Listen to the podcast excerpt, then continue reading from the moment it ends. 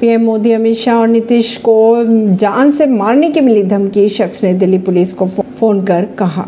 Delhi police को आज दो पीसीआर कॉल आई, जिसमें एक शख्स ने केंद्रीय गृह मंत्री और बिहार के मुख्यमंत्री नीतीश कुमार को जान से मारने की धमकी दी है।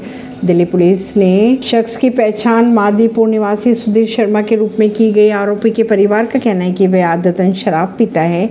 पुलिस उसका पता लगाने का प्रयास कर रही है। पुलिस के मुताबिक, सुबह के वक्त पीसीआर कॉल आई थी, जिसमें फ़ोन करने वाले शख्स ने 10 करोड़ रुपए नहीं देने पर बिहार के मुख्यमंत्री नीतीश कुमार को जान से मारने की भी धमकी दी थी। जब पुलिस उसके घर पर पहुँची तो वह मौजूद नहीं था। धमकी देने वाले की पहचान सुधीर शर्मा के रूप में की गई। पूछताछ में पता चला कि वह आदतन शराब पीता है।